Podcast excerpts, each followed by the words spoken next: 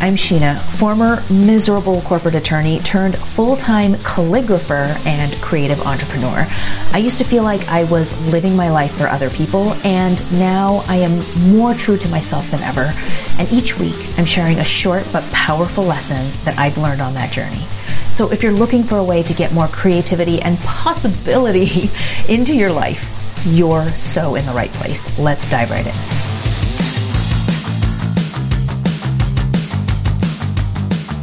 Hey everyone, welcome back to the Shinah Show. So I'm going to start off this one with a question. Is it easy for you to know what you want?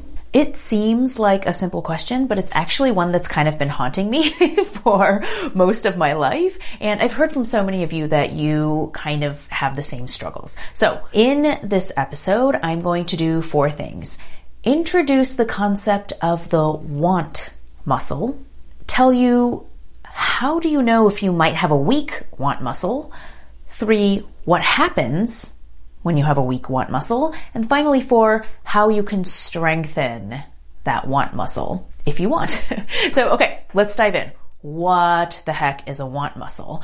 I define it as the ability to be deeply connected with what you truly desire at any given time, free of outside influences anything else that other people want, things that people are expecting from you, society, parents, dead or alive, all of that stuff is just being connected to your desire.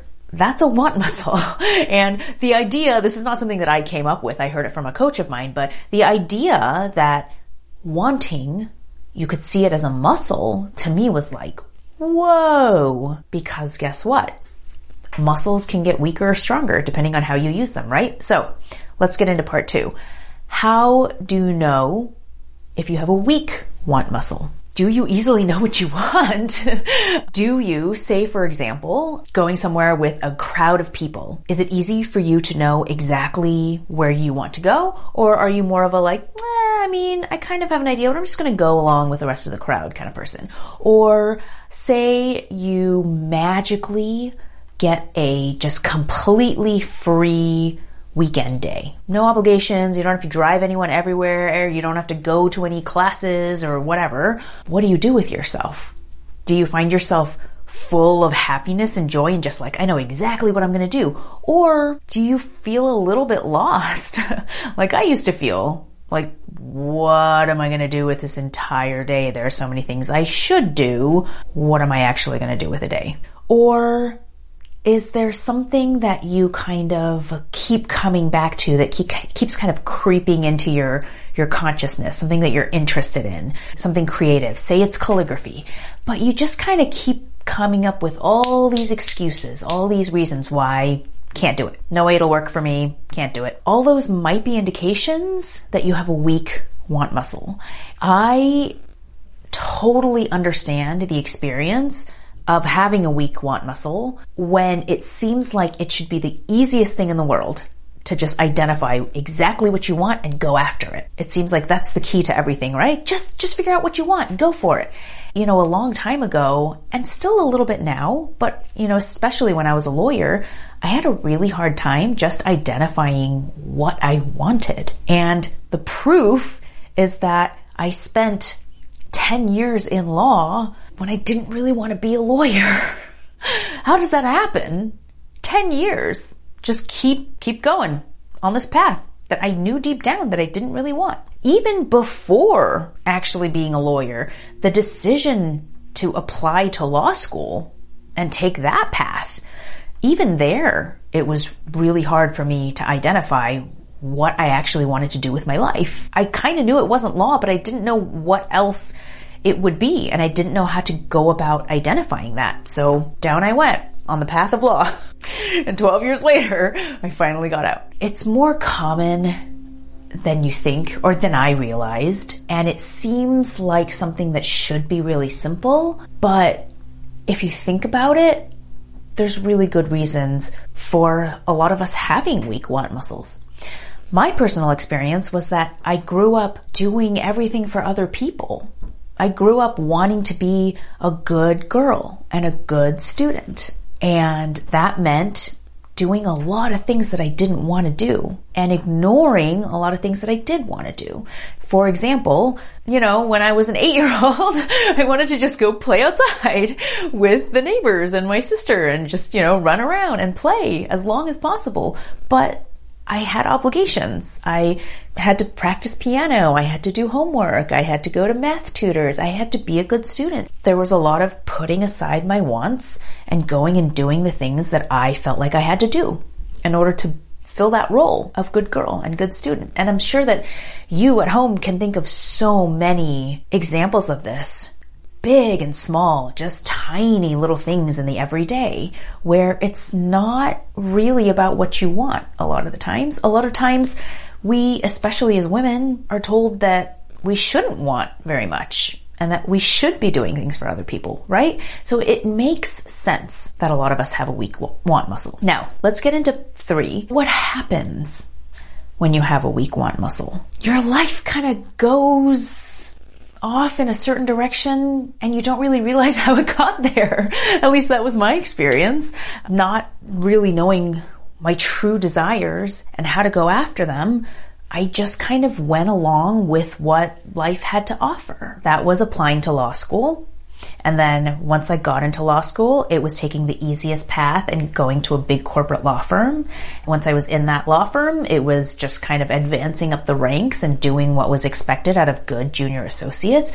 It was just following the path without really thinking about it and questioning, was it really what I wanted? Another way that this can show up is if you have a weak want muscle, is that desires of yours can show up. Like, I really want to go after something, something I'm curious. I really, this catches my eye. And you immediately just start thinking of all the buts and reasons why you can't do it. Say it's calligraphy. Oh my God, calligraphy. I see it on Instagram and I just, it calls to me and I really want to learn it and I think it'd be so cool, but I'm not artistic enough. I'm not talented enough. It seems hard. I can't figure figure out all the tools. It seems expensive. I'm sure only people with good handwriting can do it. I'm left-handed.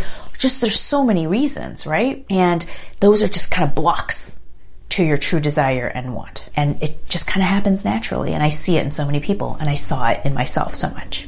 That all sounds horrible, right? and I'm sure now you're like, great, Shinah, I'm pretty sure I have a weak want muscle.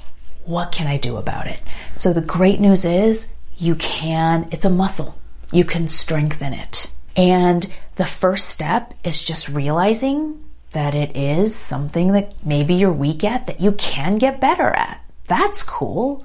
That's way more empowering than thinking, oh, I'm just this type of person and I'll never get beyond it. So if you get into the mindset, first of all, that, okay, this is a muscle, I can strengthen it, let's strengthen it. And here's some concrete tips for how to do that. First, it might just be easier to identify what you don't want. Sometimes that feels a lot easier than going straight into what I do want.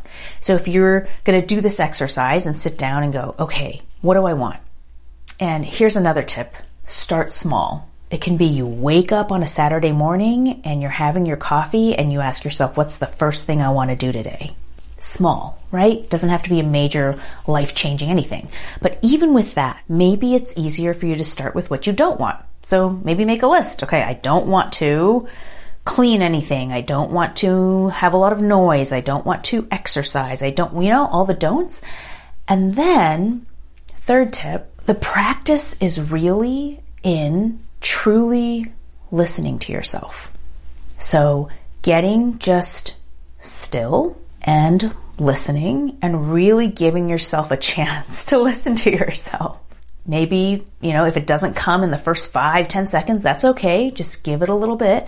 And eventually you might get a little just hit. It might feel like curiosity. That's a really good place to start and go off on that, in that direction. It might just be like, huh, I wonder about this. Or, huh, I wonder if my favorite artist has come out with a new song. Huh, I wonder what color this marker makes on this paper. It can be a really tiny little hit, or it can just be an urge to move your body. It can be something really small like that. But if you get still enough and give time for that desire to actually come up and then really pay attention to those little small hits, that's a beautiful start. That can lead you to like, okay, maybe I'll do a little bit of something. And then there you go. You've, you've gotten that one small exercise, right? What, what's the first thing I want to do on this Saturday morning? And then from there, it can build and build and build. That's the idea behind exercise, right? You don't start right away lifting like a 300 pound dumbbell or whatever. You start small and you practice it and you work your way up.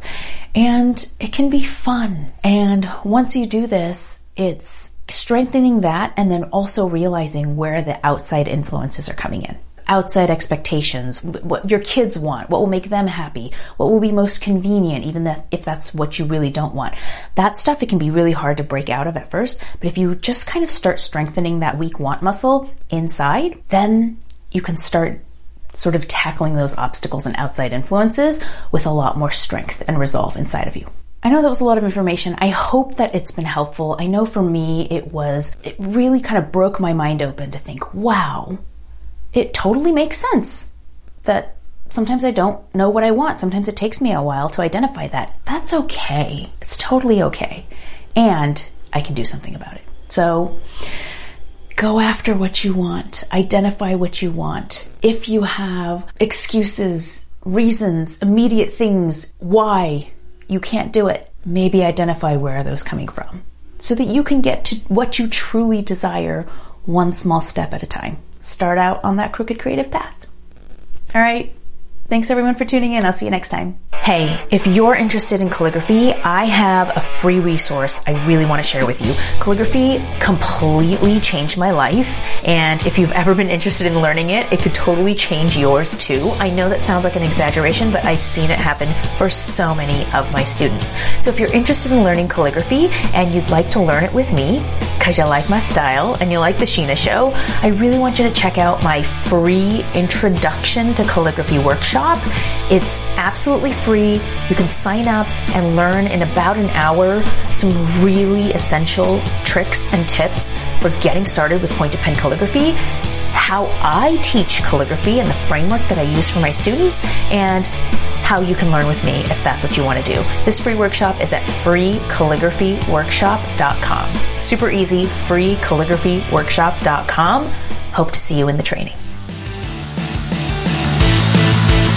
Oh, you're still here. That's awesome. That means that you like the show, right? Thank you for listening to the end. And I want to ask you a really quick favor. Could you take two seconds right now, literally right now, to just leave a rating on this podcast? And if you're feeling extra generous, write a one sentence review. It really helps more people like you to find this show. You are awesome. I'll see you next time.